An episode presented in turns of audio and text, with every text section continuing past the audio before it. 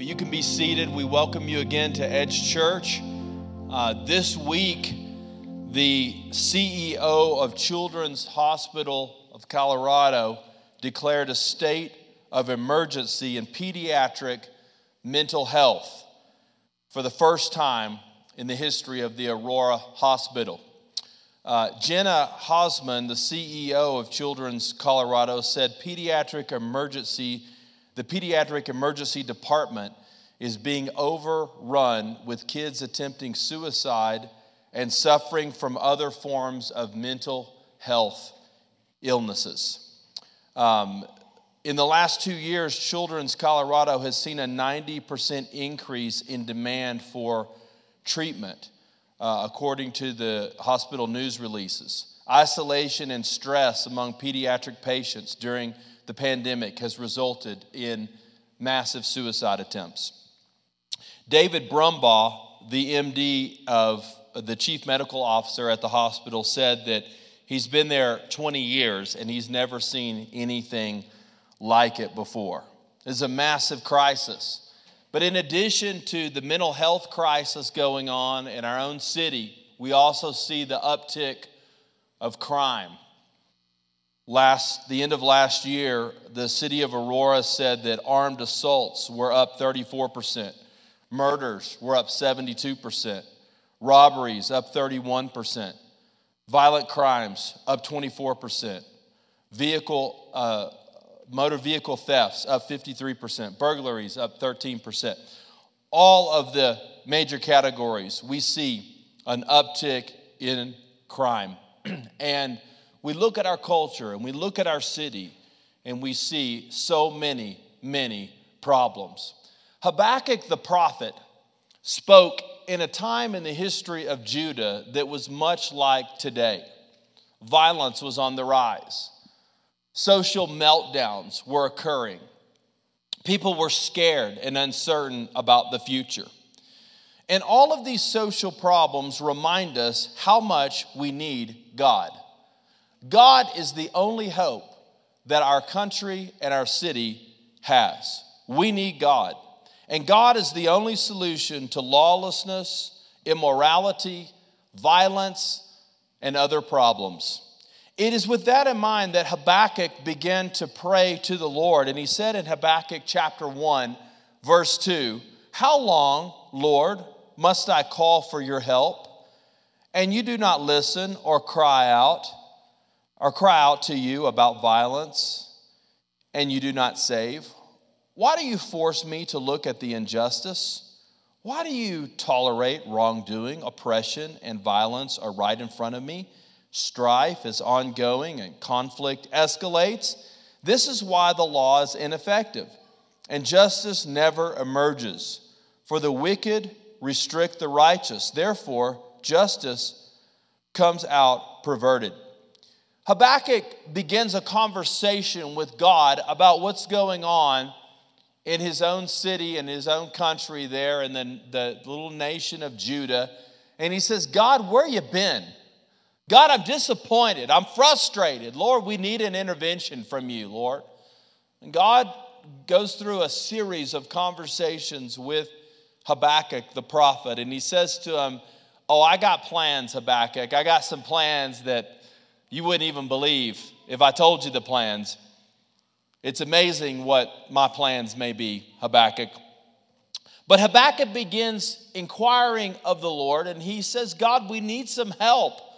We need, we need a spiritual revival. We need a, a an awakening. We need a return to God.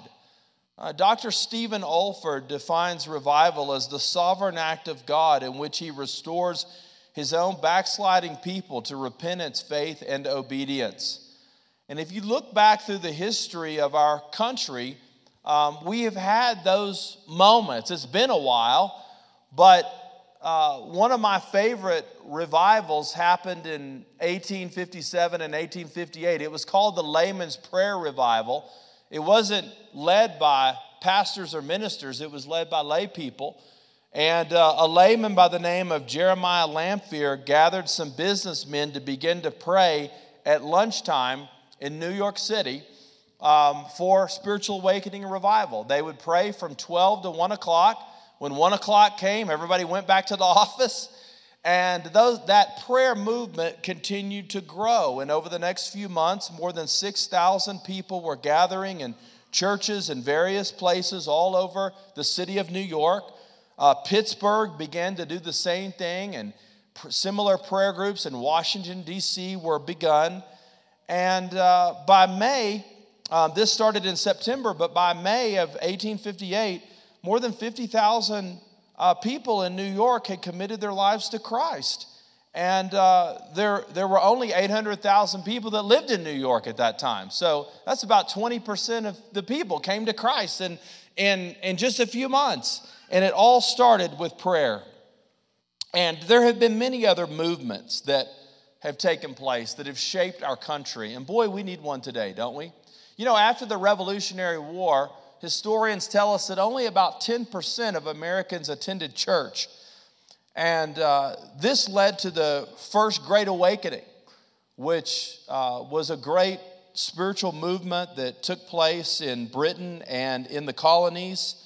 Um, at the end of the First Great Awakening, there were more than 350 new churches that were started throughout New England and uh, 50,000 American converts, uh, not to mention the ones in, in Europe. But uh, it was amazing. And you know, whenever there's a spiritual awakening, great social outcomes happen as well. Um, several of the, the great universities of our country were started by people that were touched by the first great awakening. Dartmouth, Brown, Rutgers, and Princeton were all started to educate pastors and to teach the Bible um, as a result of the first Great Awakening. The second Great Awakening happened later. It was instrumental in mo- mo- motivating Americans to abolish slavery. And so, whenever people turn their hearts to God, spiritual awakening happens and also social change begins to happen because people are listening to God. I've called the message today Wake Up because I think that it's time for our country to wake up. It's time for the church to wake up. It's time for us as individuals to wake up, spiritually speaking. And I want us to look at Habakkuk chapter 3, verse 2, because in this prayer, in this verse, the prophet uh, outlines for us three parts of revival prayer. We want God to do something great again in our nation, in our city, in our country, and it begins with prayer. And here's what Habakkuk said in chapter 3, verse 2 Lord, I have heard the report about you. Lord, I stand in awe of your deeds. And so he says, Lord, I've heard the report. Uh, what, what report was he talking about? Well, uh, this is a time in the history of Israel where there was what we call the divided kingdom. There was a northern kingdom so there were Jews that lived in the north and there were Jews that lived in the south. Judah was the south, Israel was the north, and the northern kingdom was conquered by the Assyrian Empire right before. Uh, a few years before, Habakkuk had this conversation with God, and they were destroyed by the Assyrian nation because the people's hearts had, had turned so far away from the Lord. And so, this report that he's talking about is he's saying, listen, our northern neighbors have, have been conquered by the Assyrians. And, and in the context of Habakkuk, God says, listen, if you guys don't get it together, you're going to suffer a similar fate. You're going to be conquered by the Babylonians. And, and so it's time to get your heart right. It's time to turn to God. And it's time to listen to me. Um, if you keep reading in Habakkuk chapter 3, he talks about the parting of the Red Sea and the de- deliverance of, of the uh, Israelite people from Egyptian captivity. And, so, um, this was one of the great moments in all of Hebrew history. I mean, God sent the 10 plagues on the people, uh, on the, on the uh, Egyptians. He parted the Red Sea. The people walk through the desert. They don't have any food to eat. And God provides quail and manna. And I mean, it's spectacular. It's amazing. And Habakkuk is being reminded by God about the great things that God has done. Listen, if we're going to experience spiritual awakening and revival, we have to listen to what God has done. We have to listen to what God has done in biblical history. We have to listen to what God has done in our own history. We have to look back. We have to listen. Now, a lot of times we think of prayer as a conversation or, you know, like I'm telling God this. But, but uh, when we pray, prayer is not so much about us enlightening God. You know, I don't think God's in heaven and says, you know what? He shared with me about his problem. I never thought about it that way. Thank you so much for informing me. You know, um, prayer is about us connecting with God, and part of prayer is listening to what God wants to say to us. And God speaks to us through the power of the Holy Spirit. God speaks to us through His Word. God speaks to us through the church. Um, God is always speaking. The question is, are we listening? And the reason that we get into so much trouble is because many times we're not listening to the things that God has to say to us. We're too busy doing our own thing, pursuing our own agenda, our own objectives and goals, and, and whatever it may be. And, and Habakkuk says, listen, um, for us to experience uh, revival and a spiritual awakening, we have to we have to hear the report of the Lord. We got to listen to what God has done and to what God is saying to us and what God wants from us. Um, this is extremely important. It's God's report. Um, uh, part of God's report for us today might be 1 John 1 9, where he says, If we confess our sins, he's faithful and just to forgive us our sins and to cleanse us from all unrighteousness. How can God revive our hearts? It begins by confession of sin. It begins by saying, God, listen, I got some struggles, I got some difficulties. I want to make those right. God, I'm so sorry. Please forgive me, Lord. And then the Bible says God is always faithful to forgive the sins that we confess. Isn't that beautiful? Isn't that incredible? I mean, we serve a good and a faithful God. Uh, Acts 3:19 goes on and says, "Therefore repent and turn back to God, so that your sins may be wiped out." This is the beginning of revival. This is the beginning of God awakening our hearts to the things that He wants to do in our lives. And God wants to have a relationship with us, and we have to listen to the things that He's saying to us if we want to do that. Um, so, are we listening to God? Are we doing what God has said? Or are we just kind of living by our own agenda and going our own direction? Um, throughout Scripture, God always blesses the people who listen to Him. I mean, you could start at the book of Genesis, you can finish at the book of Revelation. People who listen and do what God says are always blessed. And at the same time, people who don't listen to God always have big problems and are never blessed. And, and it's just one of those biblical principles. So we, we got to listen. We got to listen to what God is saying to us. He says, I have heard the report about you.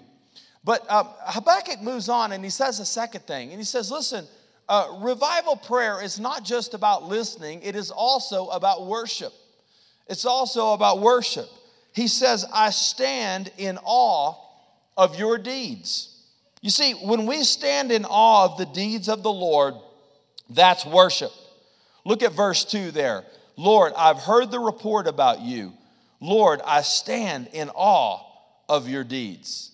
I mean, he says, Listen, God, I, I, this is amazing. The things that you have done are remarkable. Um, you, you, parted the Red Sea, he says later in chapter 3. Uh, and if we're not careful, the miraculous things that God has done can become the mundane. If we're not careful, the extraordinary can become the ordinary in our lives. And sometimes we just forget about the great things that God has done. He says, I stand in awe of your deeds. That's worship. That's worship. Uh, Jesus called Simon Peter to walk on the water. I mean, that that's, that's amazing. That's incredible. Uh, back in the book of Exodus, the Israelites are wandering around the, the, the desert looking for the promised land, and they don't have any water.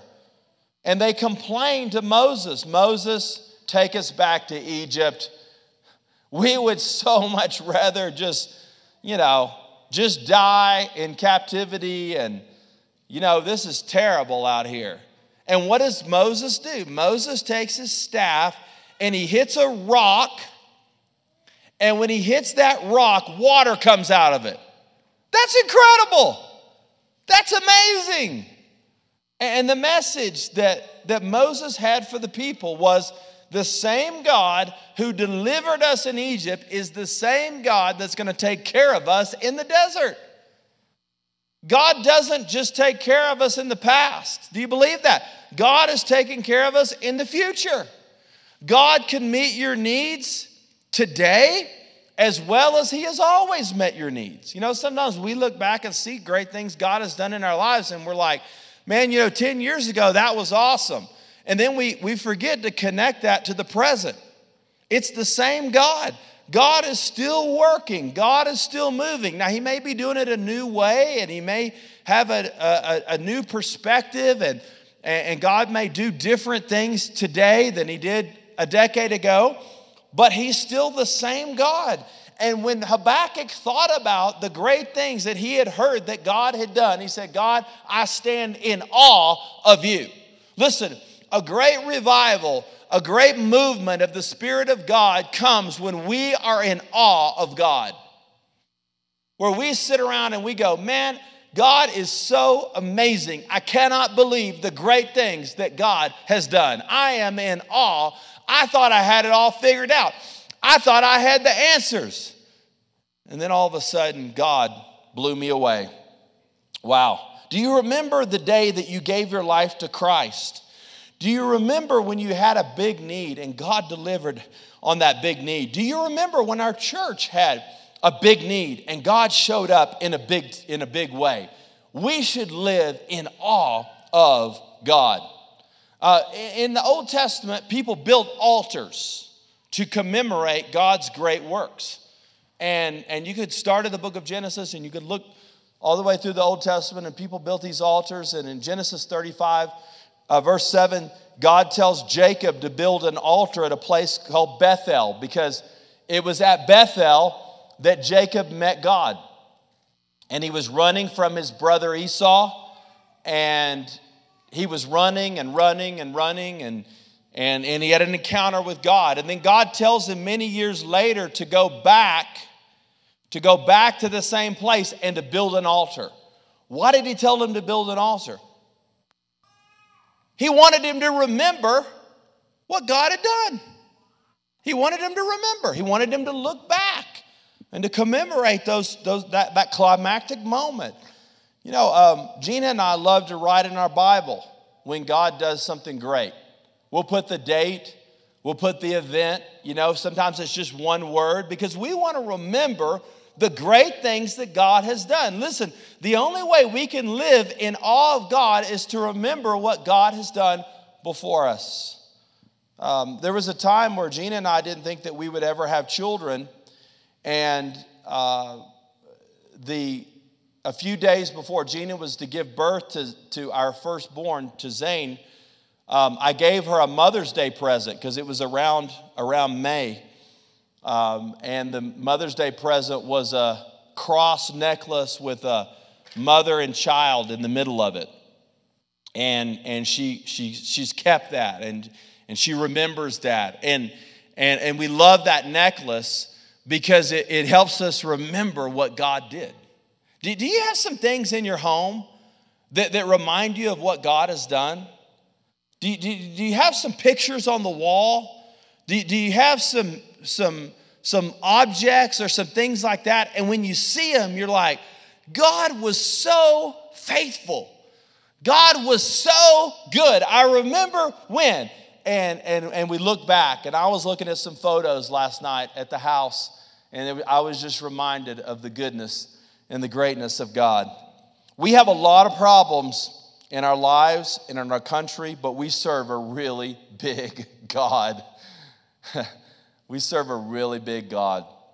And the more that we could live in awe of God, the more that we begin to transform our own perspectives. Revival requires us to understand and to live in awe of God. But Habakkuk moves on and he, he, he begins to petition God. And he says, God, listen, I, I want you to awaken the people. I'm asking God. That's what petition is. Petition is asking God to do specific things.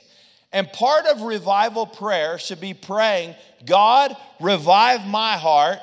God, awaken our city, our state, our country. God, send us a great revival. Send us a great revival. Uh, in 2009, about 50% of Americans were practicing Christians. Unfortunately, 11, 12 years later, that number dropped down to 25%,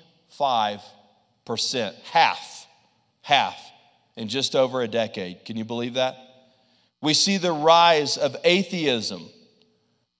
We see the rise of secularism. Almost all of our Christian values are under assault. What is the answer? Revive your work. Revive your work. This was the prayer of the prophet Habakkuk.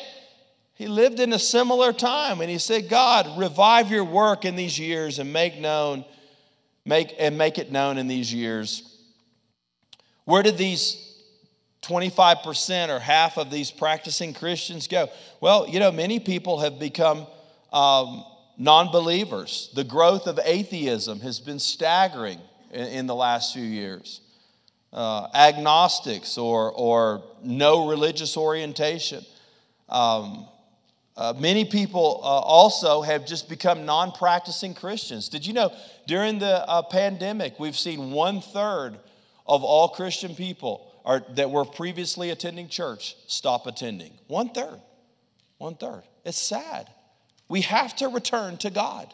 We have to be praying, God, revive the work. God, revive the church. God, revive your ministry here on this earth. That's what we need. We need God to revive the work. We need God to revive the work in our own church. We need God to revive the work in the student ministry. You know, I mentioned earlier about the, the, the massive mental health issues that are going on with teenagers today. That's why we need a robust, strong, spirit led, Bible centered, Christ focused student ministry. And we need to be praying, God, revive the work. That's why we need concerned parents and adults in the church to say, you know what? I care about the next generation of kids and I want to be involved. I want to serve.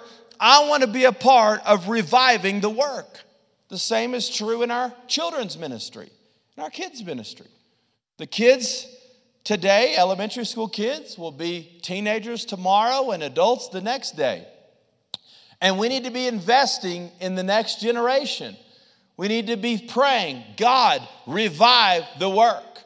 We want to have a strong, powerful kids' ministry here at the church. And that is true from top to bottom uh, with our Bible studies, with our Christian basic studies, with our teaching, with all that we're doing. We're praying, God, revive the work. God, revive the work. Let us go back to the days where our country turned to God and where our communities were focused on Christ and His church and the good things that God was doing. Um, this week I did some reading about the Denver revival of 1905. See, many of you didn't even know this happened. I Googled it and I found nothing, but I, I, I, had a friend that sent me the articles, and, and a friend of mine um, had some research that had been done. In 1905, this is interesting, in Denver, only about 150,000 people lived in Denver in 1905. Did you know that? This was kind of like the Wild West. This is where the gunslingers and the, the you know, uh, the gold uh, uh, diggers and all the folks, that, that, that, that's who lived in Denver back in the day, okay? People that were running away, you know, a bunch of thieves and criminals, and all that. Well, in 1905, um, the churches got together and they divided the city up into 10 districts and they had uh, revival services for 18, 18 days, 18 days in a row. And they had uh, you know, the south section met here and the southeast over here and the north there. And they gathered at churches and theaters and they had uh, revival services. And they, uh, businesses closed down, um, city and county offices closed. The, the mayor of Denver and the governor of Colorado were involved. And the gatherings took place for 18 days. They said at the end of that, 111,000 people attended the revival services, and nearly 4,000 people gave their lives to Christ in an 18 day period. Is that amazing? It's one of the most incredible things that's ever happened in the Western United States. And as far as I know, we've never had anything like that ever again or since then. We need to be praying, God, do it again. God, do it again. God, what you did 150 years ago, 100 years ago, thousands of years ago, you're the same God. Revive the work, do it again. And Psalm 85 6 says, Will you not revive us again so that your people can rejoice in you? You see, one of the outcomes of revival is that the people celebrate and there's joy. Because there's nothing more wonderful than seeing people's hearts ignited for Jesus. It, it brings great joy, it brings great blessing, it brings, brings a, a great hope to, to all of us that are listening. And that's why we need to wake up. We need to wake up because God has so many things that He wants to do. And we need to be praying God, do it again. God, revive the work. God, God, what you did in the days of old, do it again in our generation. We don't want to just read about revival. We don't want to just hear about revival. We want to experience it here on earth and in our own city, in our own generation. So, what do we have to do? We've got to listen. I've heard the report about you. We have to worship. I stand in awe of you. We have to petition, Lord, revive the work. It's time to wake up, church. Let's wake up and let's fulfill everything that God has called us to do. Would you pray with me?